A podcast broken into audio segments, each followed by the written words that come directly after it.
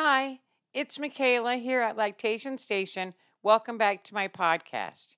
Before we get into the podcast, I do have some updates that I want to talk about and some changes that I've made. If you've been to the website, you saw that I started offering lactation boxes. Now, these aren't subscriptions, it's just a one time price, and it depends on where you are in your journey. There's different size boxes for different for different levels that you're at. I also have some fun cups, mugs, water bottles, and blender bottles that have cute little sayings on them, you know, just to help encourage you with your journey. And my lactation services, such as my one on one Zoom meetings, are still available. At the bottom of the page, there's a button that you can click on for appointments, and it'll take you to all the items that are available, and then you can just go from there. I'm really excited about the boxes. There's a lot of different things in there, things that I've tried that work, things that um, are new that I've just discovered, you know, and just sharing fun stuff that I find as well as tried and true items.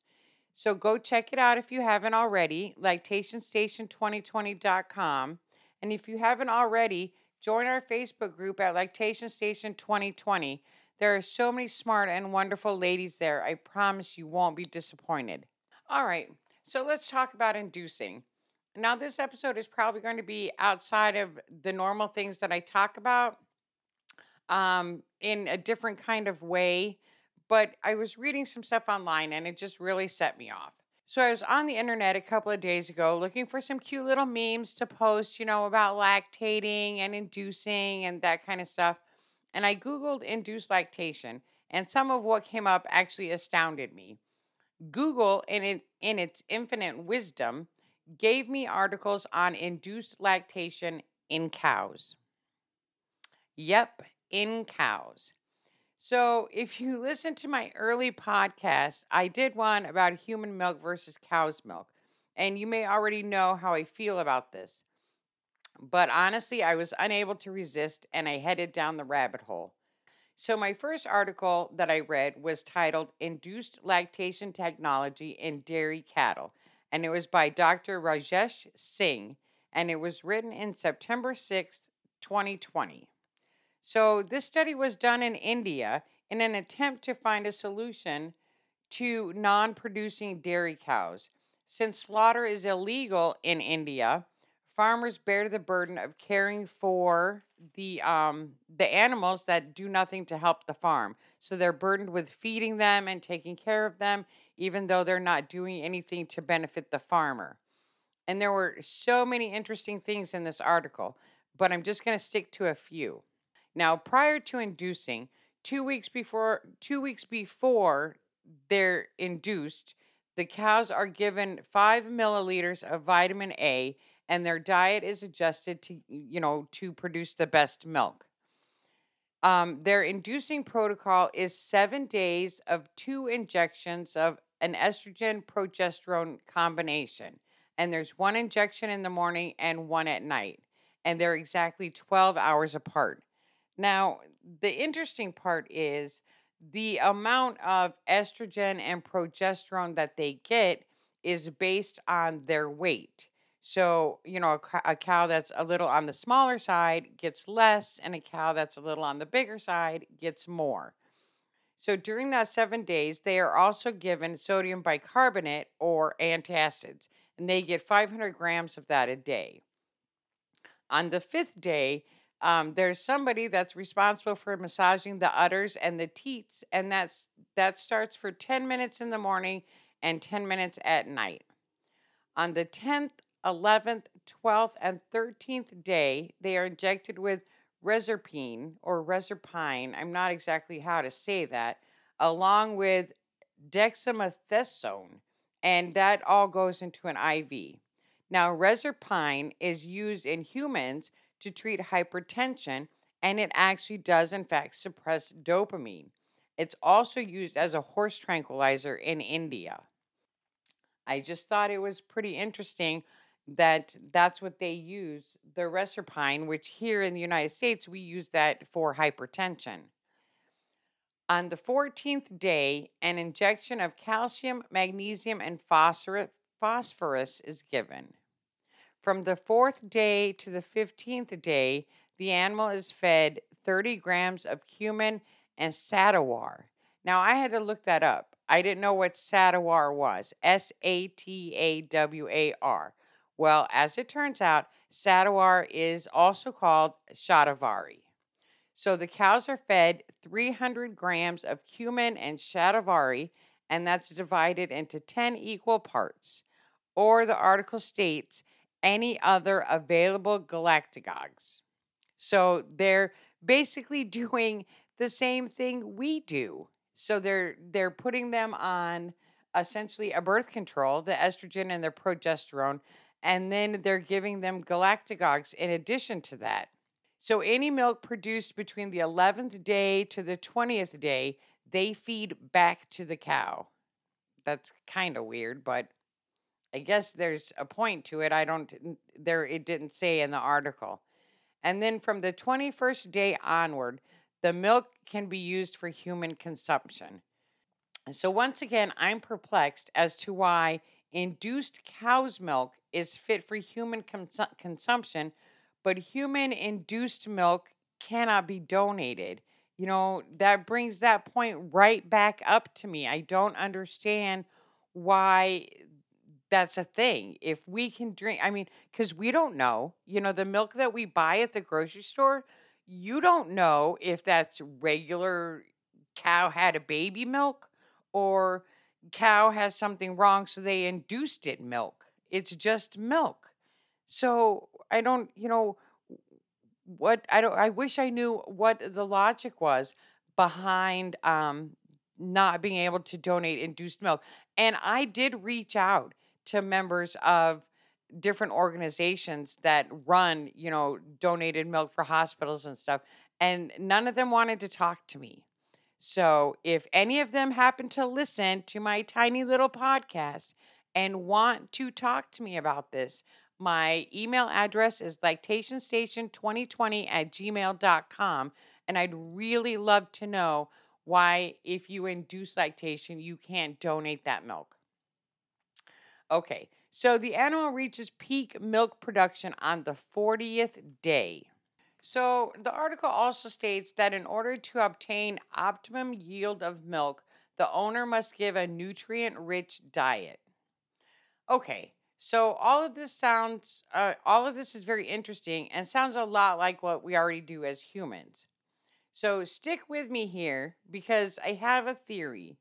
And in almost all the articles I read, the dairy farmer saw a 93% result in cows and heifers producing. That's a big number, 93%. And they all produced um, large amounts of milk, uh, you know, enough to make them viable parts of the dairy farm. It wasn't just little drops. So I think the key here is the birth control protocol. And they they probably don't call it that for the cows but that's what it is. It's the birth control protocol, protocol, and theirs is based on weight. Smaller cows get less, larger cows get more. Okay, so here we go. What if it's the same for people? And let me start with saying I'm not saying you should go out and take higher doses of anything.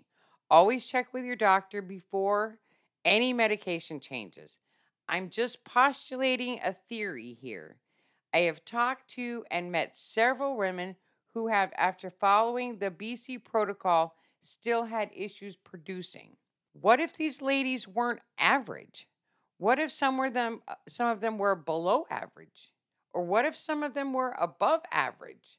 And honestly, I have no idea what average is. I'm 5'5, 140 pounds. My doctor says I'm overweight. So clearly I'm not average but you know um some people are heavier and some people are smaller so what happens we all know about um, dr newman's protocols so let's take a look at those for a minute now we all know what birth control is for it's to prevent pregnancy so studies show that heavier women may have issues with using birth control effectively and how it moves through their system Unfortunately, the science on heavy or obese women and birth control was sadly lacking. The only thing that I did find was um, I found an article by Dr. Ganesh Cherala. I'm not, I probably totally muted that name. It's C H E R A L A. And they are a senior pharmaceutical scientist at Conrad in Washington, D.C. And he's they study how heaviness and obesity. sorry, I am really having a problem with a dry throat today. they study how heaviness and obesity affects the way birth control pills are processed in the body. Dr. Cherala co wrote a review published in 2014 in Expert Review of Clinical Pharmacology, and his research found that it takes twice as long for oral contra- contraceptives to reach optimal levels in heavy and obese women. So that's really the only thing concrete, you know, something that I could find. There were different articles that said, well, maybe this and maybe that, but there was nothing concrete. So that was the only concrete article that I could find. And forget trying to find info on underweight women. That was non existent. I don't, you know, and uh, I don't think that people realize that underweight women have problems too. And if you're a woman that can't put on weight, you know, there could be medical reasons for that. But people just look at you and go, oh, you don't have a problem. You're pencil thin. But, you know, there could be medical reasons for that too. Okay, so anyway, back to the protocols. So, regular protocol states before the baby is due, take active birth control each day. And that just simply means none of the sugar pills. So, it says take active birth control, not how much or what kind. It just says take it. On the accelerated protocol, it suggests Yasmin or Microgestin for 30 to 60 days nonstop, only active pills. Now, I looked up both of these birth controls, and they're both combination pills, but nowhere does it say how much of each thing is in there. It doesn't tell you the ratio of estrogen to progesterone. It just tells you that it has it in it. So the menopausal protocol calls for the same birth control taken the same way. Here's my thing if farmers are figuring out that cows need to be put on protocols based on their weight in order for inducing to be effective, this is good science. And I think, you know, that needs to be public. People need to know this because if you, and I don't, you know, I don't mean to offend anybody. we all know that birth control protocol is a great way to start inducing. But what if somebody weighs 200 pounds? Why would she take the same dose as somebody that weighs 130? You know, I never thought about this until I read this article, and it makes complete sense. Just like a baby, if a baby weighs 15 pounds and needs an antibiotic, and the baby in the next room weighs 35 pounds, the baby that is 15 pounds is not going to get the same dosage as the baby that weighs 35 pounds. It's going to be different. And I think this is an amazing door. And things like this, this is why the door to the inducing world has to open up. Because what if it isn't one size fits all? What if the dose that works for Mary won't work for Joanne because of a 30 pound weight difference? You know, so many times I see various other group in various other groups, women stating things like her OBGYN told her if she hasn't had children, she can't induce. Or even lactation consultants who say, well, it's possible, but it's so hard, it really isn't worth it. Well, you don't get to decide if it's worth it or not. If it's possible, then tell me how. As long as the medical profession continues to be uneducated about lactation, finding the solutions we need will continue to be impossible. We need to be able to talk to our doctors and ask these questions. Wouldn't it be great if you could talk to your doctor and say, I plan on inducing and I weigh this much? And he can say, Oh, well, you should take two pills instead of one, or whatever the case may be. I just you know, it just I don't I don't understand why, why people are talking about it in cows, but we can't talk about it as people. You know, it's just one of those things. I really wish if there's somebody in this world that hears this podcast, you can help me understand why it's okay to talk about this stuff in animals and not in people. You know, I really thought this information on the cows was really interesting. And it just opened up a lot of questions for me as to how all the BC protocols work. So I don't, you know, I don't know, ladies, what the solution is, but clearly it's working in the bovine community. You know, they don't, a 93% um, increase rate. You know, if they had 100 cows and 93% of those cows went from non producing cows to producing cows, that's an extraordinary statistic.